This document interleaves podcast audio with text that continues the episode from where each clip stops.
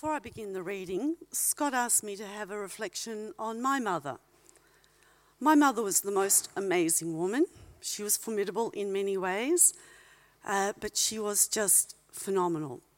I, had, I started my own journey as a mother, interstate and overseas, but there was always communication, which started with very expensive international and STD phone calls and transversed into email. Mum died before Facebook and Instagram and Twitter eventuated, but no doubt, the smart woman that she was, she would have mastered those so that she could have kept in touch with me and our amazing family. And I think I took that journey into it with my boys that you learn to communicate. It doesn't matter how it is, whether it's a text or a phone call or just a photo on Instagram to make your heart melt it's wonderful. So, communication is the art of successful parenting, and that came from my mum. Moving forward, the reading this morning comes from 2 Samuel chapter 6 and can be found on page 305 on the Bibles in front of you. David again brought together all the able young men of Israel, 30,000. He and all his men went to Baalah in Judah to bring up from there the ark of God, which is called by the name, the name of the Lord Almighty, who is enthroned between the cherubim on the ark. They set the ark of God on a new cart and brought it from the house of Abinadab, which on, was on the hill. Uzzah and Ahio, sons of Abinadab, were guiding the new cart with the ark of God on it, and Ahio was walking in front of it. David and all Israel were celebrating with all their might before the Lord with castanets, harps, lyres, timbrels, sistrums, and cymbals. When they came to the threshing floor of Nacon, Uzzah reached out and took hold of the ark of God because the oxen stumbled. The Lord's anger burned against Uzzah because of this irreverent act. Therefore, God struck him down, and he died there beside the ark of God. Then David was angry because the Lord's wrath had broken out against Uzzah, and to this day that place is called Perez Uzzah. David was afraid of the Lord that day and said, How can the ark of the Lord ever come to me? He was not willing to take the ark of the Lord to be with him in the city of David. Instead, he took it to the house of Obed Edom the Gittite. The ark of the Lord remained in the house of Obed Edom the Gittite for three months and the Lord blessed him and his entire household. Now King David was told, The Lord has blessed the house of Obed Edom and everything he has because, the, because of the ark of God. So David went to bring up the ark of God from the house of Obed Edom to the city of David with rejoicing. When those who were carrying the ark of the Lord had taken six steps, he sacrificed a bull and a fattened calf wearing a linen ephod, David was dancing before the Lord with all his might, while he and all Israel were bringing up the ark of the Lord with shouts and the sounds of trumpets. As the ark of the Lord was entering the city of David, Michal, daughter of Saul, watched from a window. And when she saw the king, of da- king David leaping and dancing before the Lord, she despised him in her heart. They brought the ark of the Lord and set it in place inside the tent that David had pitched for it. And David sacrificed burnt offerings and fellowship offerings before the Lord. After he had finished sacrificing the burnt offerings and fellowship offerings, he blessed the people in the name of the Lord Almighty. Then he gave a loaf of bread, a cake of dates, and a cake of raisins to each person in the whole crowd of Israelites, both men and women and all the people went to their homes. When David returned home to bless his household, Michal, daughter of Saul, came out to meet him and said, How the king of Israel has distinguished himself today, going around half naked in full view of the slave girls of his servants as any vulgar fellow would. David said to Michal, It was before the Lord who chose me rather than your father or anyone from his house when he appointed me ruler over the Lord's people Israel.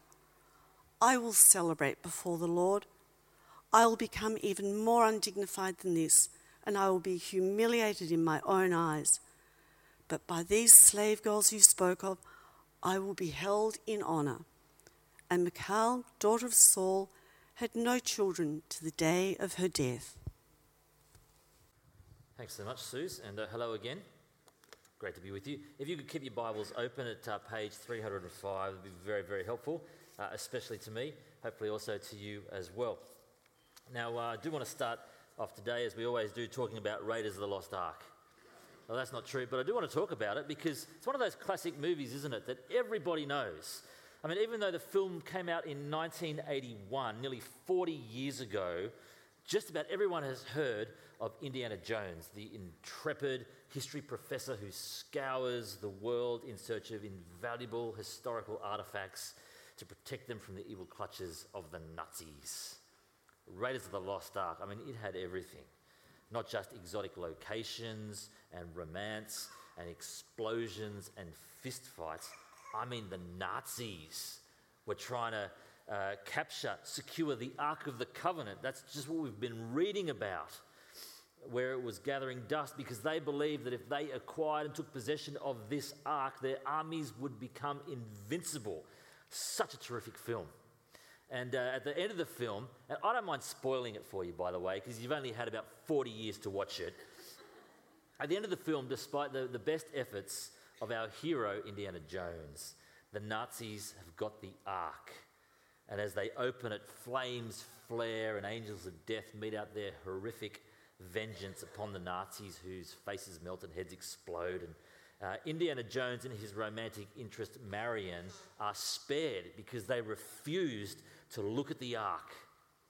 And at the very end of the film, the ark is placed in a government warehouse in America. Well, of course it would. so much intrigue, so much action and adventure. It really is one of those kind of classic films that everyone knows, but clearly fiction. Just a good old school kind of story. And yet, as we read 2 Samuel chapter 6 today, we discover that the Ark of the Covenant is not just kind of fodder for a Hollywood blockbuster. The return of the lost Ark represents a real high point for the people of God under the Old Testament kingship of David. And it's not without its action and it's not without its drama, but this time it's for real. Now, if you've not been with us, we are uh, in the second week in our series in 2 Samuel, an ancient historical book of the Bible that really charts the rise and the fall of Israel's greatest king, King David. And uh, in many ways, it anticipates the coming kingdom of our Lord Jesus Christ. Now, uh, last week we saw uh, David ascend to rule over all Israel across five messy and chaotic chapters that were not without bloodshed and that uh, ascension to the throne required his patience and his integrity and some hope. And really, his complicated transition to rule prepares us for Jesus' complicated transition to his kingdom. You see, just as Jesus, uh, David was rejected by some of his own people, so Jesus was rejected by his own people. Just as God was with David, so God was with Jesus as he ushered in his kingdom through his perfectly obedient life through his sacrificial death, through his triumphant resurrection. But last week we left David uh, at a town called Hebron in Israel, a town forever associated with uh, patriarchs like Abraham, that is, the first recipients of the promises and the blessing of God. But as David took over the reign of all Israel, the whole country, he captured the city of Jerusalem. So, to make sense of today, I just need to provide a little bit of background about Jerusalem and then also about this Ark of the Covenant. Now, some of you will know, most of you will know, I suppose, that the city of Jerusalem today is home to um, really three of the world's great religions Judaism, Islam, and Christianity. And of course, that's caused many political and religious tensions, hasn't it? And though it was already a city of uh, some significance, Jerusalem really became this prominent place under the reign of King David here in 2 Samuel chapters 5 and 6. Uh, in chapter 5, he captured it from the Jebusites, who had explicitly and insolently rejected David's royal authority, even though they lived within the borders of his kingdom. So he really had no choice but to capture it, which he did. And you can see there in chapter 5, verses 7 to 9, he called it the city of David and he fortified it. And under the sovereign working of God, you can see there in verse 10, he became more powerful because God was with him. So much so that the king of Tyre, and Tyre was a, a, a very important seaport on the Mediterranean coast, the king of Tyre brought tribute to David and built him a great palace in Jerusalem. And uh, we get to the point in chapter 5, verse 12, and I'd love you to read along with me here, where it tells us Then David knew that the Lord had established him as king over Israel and had exalted his kingdom for the sake of his people, Israel. So that's a key verse, isn't it? It was God who established David, and he knew it. And for, furthermore, David knew that God had established his kingdom not for his own sake, but for the sake of his people, which is untrue of most human rulers. And so, the importance of Jerusalem in Jewish and Old Testament thinking is really, though, that it's the city of God's great king. Old Jerusalem was the city of David. As Christians, we're not awaiting a return to that city. In fact, we're told in the New Testament, Hebrews chapter 10, we have already come to the city of the living God, not a city of a dead human king. We've come to the heavenly Jerusalem. And we do look forward to the coming of the new Jerusalem, of being within that spiritual city where Jesus is the undisputed king at the end of all time. But back to David, his kingdom centered in geographic, physical Jerusalem, goes from strength to strength, he decides that he really ought to bring the Ark of the Covenant to the center of the city, to the very middle of his kingdom. So that's Jerusalem.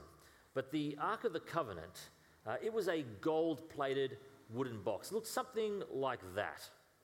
And in this box contained the stone tablets on which God had inscribed the, the Ten Commandments that were given to Moses when he established his covenant with Moses in the book of Exodus. You remember that? It represented the covenant, the binding promise between God and his Old Testament people, Israel. That is God's binding promise to be their God and their binding obligation to be his people. The ark, this kind of box, was a, a physical, tangible representation of himself to his people. That's why it says there in chapter 6, verse 2, it's called by the name.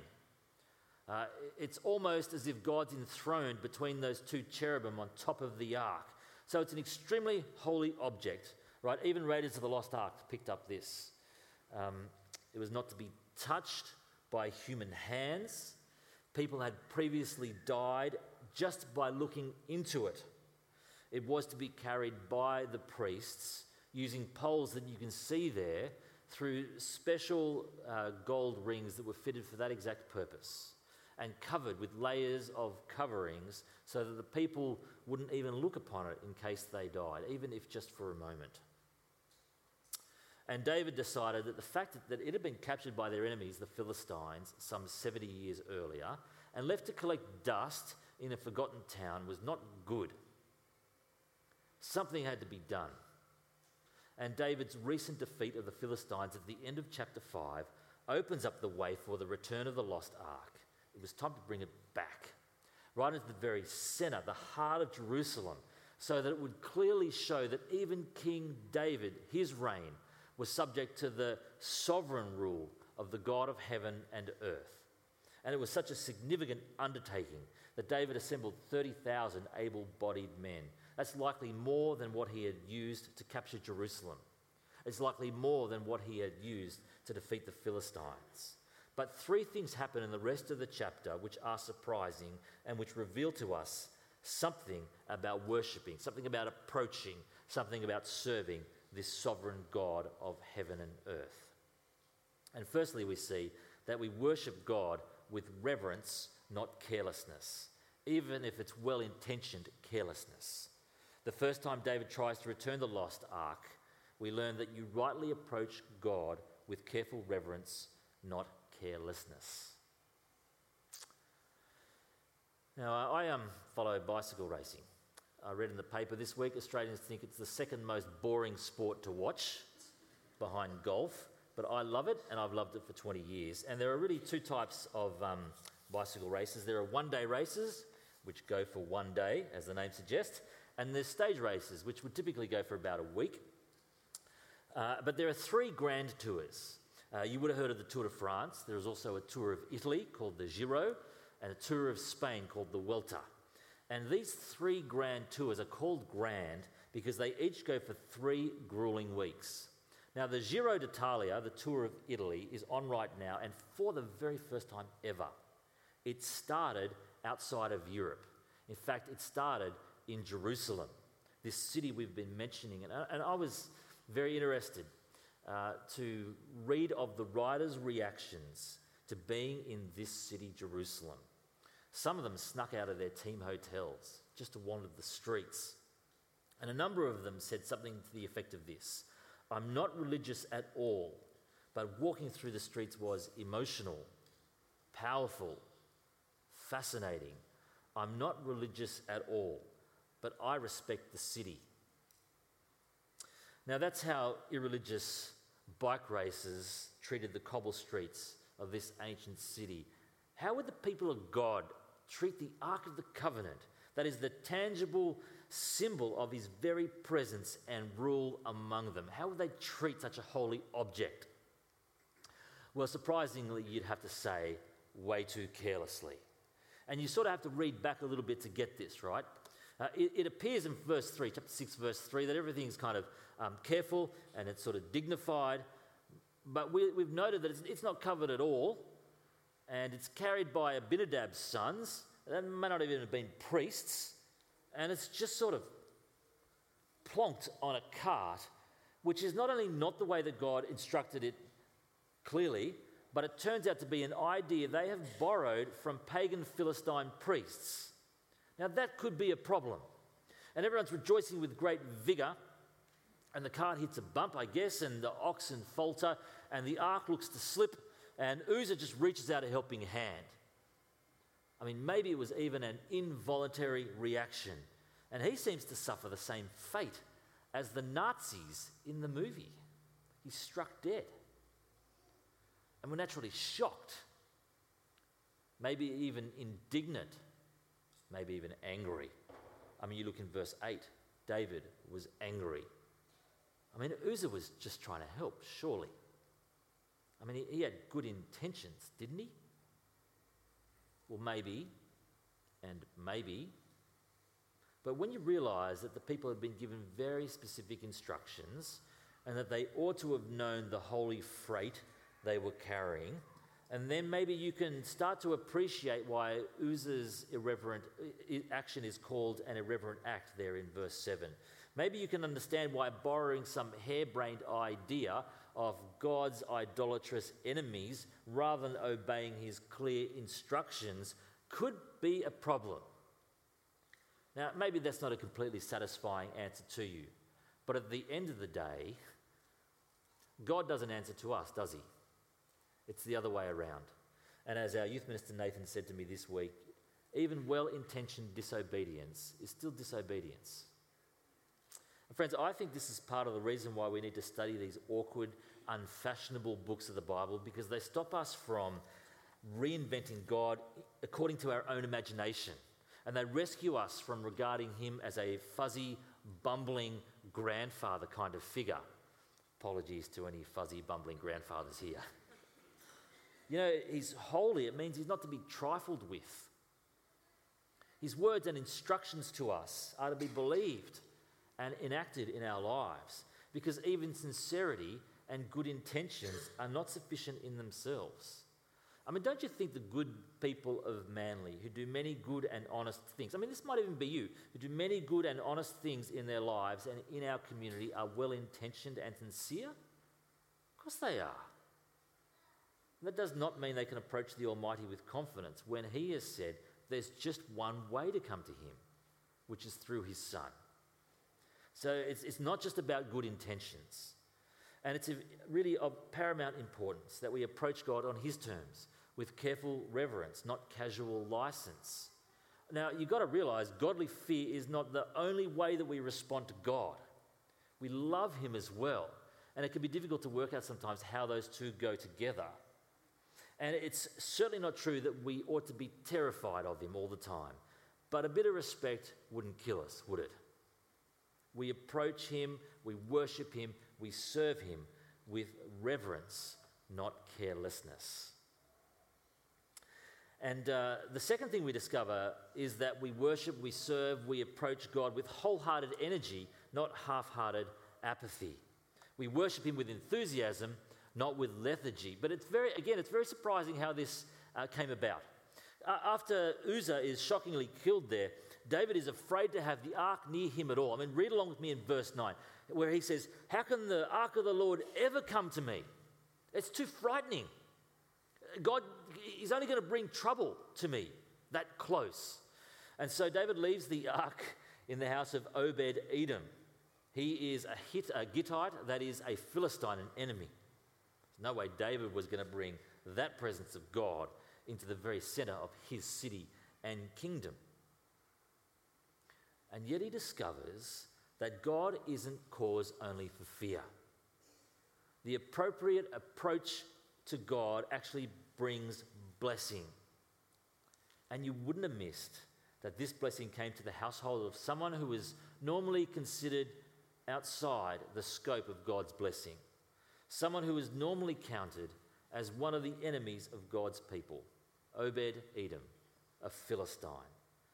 So, friends, let me say if you think that God is to be trifled with recklessly, you want to be very careful.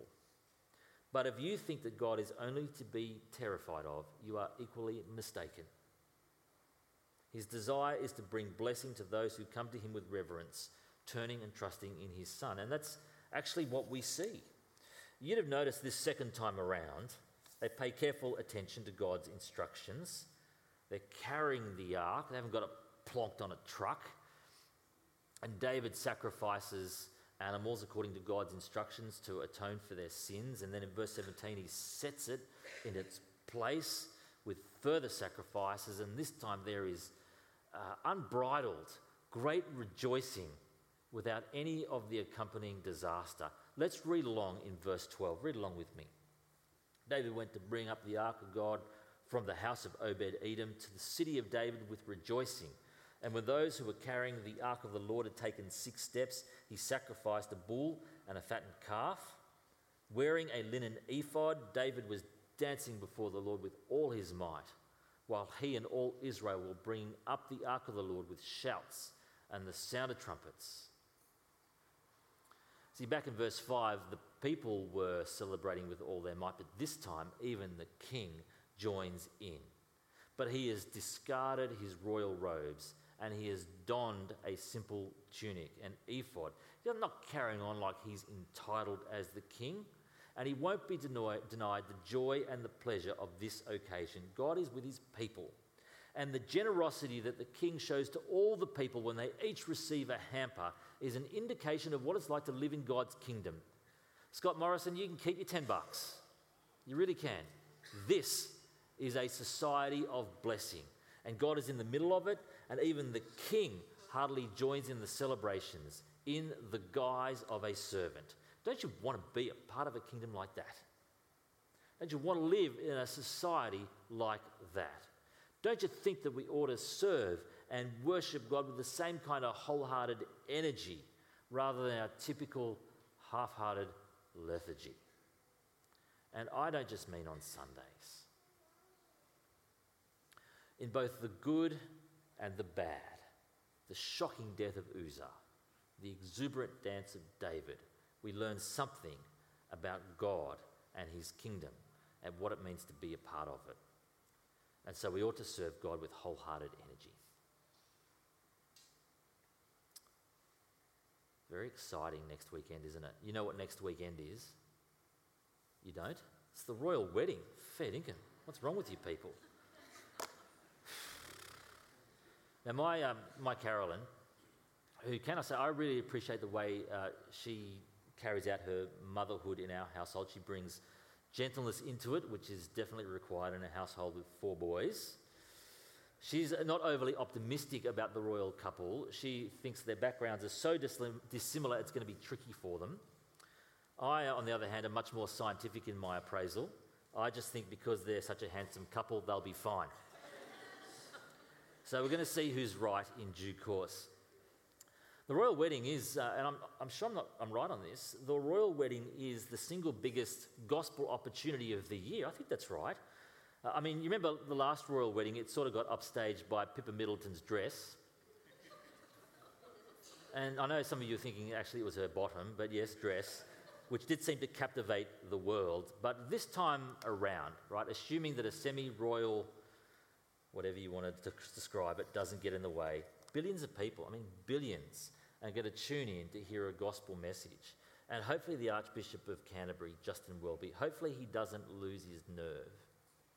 And hopefully, he gets to declare plainly how the marriage of Meghan and Harry reflects Christ's love for his people. Don't muck it up, Archbishop. But I want you to imagine in the middle of the royal wedding, Harry takes off his military uniform, all the way down to his t shirt and his boxers, and he starts to dance energetically. How the tabloids would go to town on that, wouldn't they? Maybe that gives you a little bit of sympathy for Michal, the daughter of Saul, who was also David's first wife. Uh, she was his childhood sweetheart. She had helped David escape her father's murderous intentions in 1 Samuel at great risk to her own personal safety. They'd been in love. Uh, but when Saul's relationship with David broke down, she was given to another man. And then when David eventually claimed the throne, he took her back from the other man. But by this time, he, he had already acquired other wives. And for me, very, in a very troubling way, even in chapter 5, as late as chapter 5, he, he took more concubines and more wives. And I think that is not only a troubling sign for what was to come for David, but it must have been a real stab in the heart of his first wife, Michal. So, very easy for us to sympathize with her as she looks through this window and she sees her husband, the king, dancing in plain clothes. And though we might rightly sympathize with her for a number of reasons, this time she is not right, as she despises him, verse 16, in her heart. She's repulsed at his lack of dignity. I mean, he's the king. And she labels his vigorous celebrations really as dirty dancing. That's what she calls it. And mislabels it really because it, it, it was an act of glad humility, a king making himself nothing, taking the form of a servant. Yeah, she only saw a royal disrobing, he was absorbed by the graciousness of God. And check this out in verse 19 all the people went home happy, except the king who went home and had a fight with his wife. And you gather from verse 23 that they never came back together. And so we can sympathize with Michal, and David is far from faultless. But we see here that even the king should worship God with joyful humility, not proud entitlement. Now, in many ways, uh, folks, we can apply those three things to us. Uh, we too must worship God with careful reverence, paying clear attention to His word, which presents His Son as the means by which we approach God. We're not free, even with the best of intentions and, and sincerity, to approach God on our terms. We too ought to serve Him day by day, wholeheartedly and energetically, not in the half hearted way we do most of our lives before Him. And likewise, Christians, can I say that if in your life you cannot find evidence that you serve Him or other people humbly, if in your life you sense a proud entitlement in your attitude towards church or to other people, maybe it's time for you to have a good uh, look at yourself in the mirror and recalibrate. But really, this passage, uh, more than us, it actually points to Jesus. He is, of course, the one who always approached our Father in heaven with reverence. He obeyed him energetically and wholeheartedly, even to the point of his own death. And I'm sure you can remember times when he disrobed to wash his disciples' feet. That's disgusting. Or even when he was lifted naked upon the cross for our sakes. Surely Jesus made himself nothing, taking the very form of a servant. Did you realize, though, he doesn't bring the Ark of the Covenant into the midst of the people? Do you realize that? I wonder if that's because, in a very real sense, he was the ark. uh, in the sense of being the visible, tangible, holy representation of God's promises to his people. Did you ever think of him like that? The very same character of God who was tangibly and frighteningly represented by the Ark of the Covenant. As Jesus moved among his people, even into the city of Jerusalem, you'd recall people looked at him. People even touched him. But something strange happened. They weren't struck down, they weren't consumed. In fact, the opposite. They were healed, they were restored. How can that possibly be? People came into contact with the very same holiness of God that was represented by the Ark of the Covenant. And instead of being struck down, they were restored. How could that be? Really is the same question, isn't it, that David asked How can the Ark of the Lord ever come to me? And the answer is the same. Only if there is a sacrifice that atones for or pays for our sins. Course, in David's day, it was animals and grains that were offered. In Jesus' case, it was himself. The Holy One who might bring disaster actually brings blessing because he sacrificed himself on the cross in our place for our sins to bring us back to God.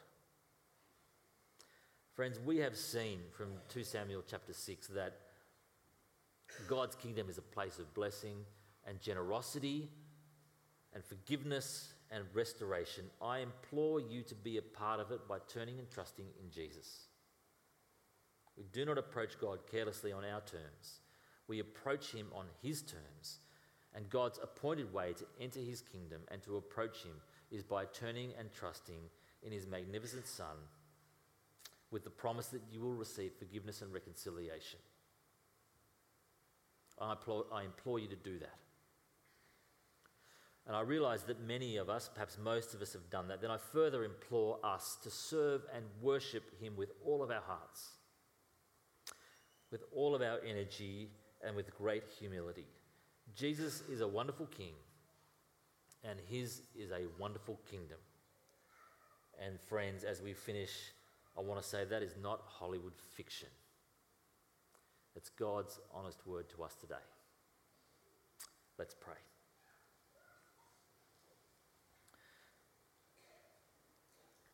Dear Heavenly Father, we ask for your forgiveness for the times and the ways in which we have approached you carelessly. Forgive us for our, for our irreverence. We recognize that appropriate re- approach to you involves uh, fear, but also great energy and enthusiasm because you want to bring blessing to us. We thank you that you have done that through the Lord Jesus Christ, who offers us forgiveness and restoration should we turn and trust in him. And so, for those of us who have not yet done that, I pray that you might move their hearts to do that. For those of us who have, through faith in you, not because of anything we've done, I ask that you might move our hearts to serve him wholeheartedly with great energy and humility. And we pray these things in his wonderful name. Amen. Friends, we're going to finish with uh, a song or two. Uh, be a collection song. If you want to uh, pop a connect card in the bags as they come around, that'd be a great thing to do.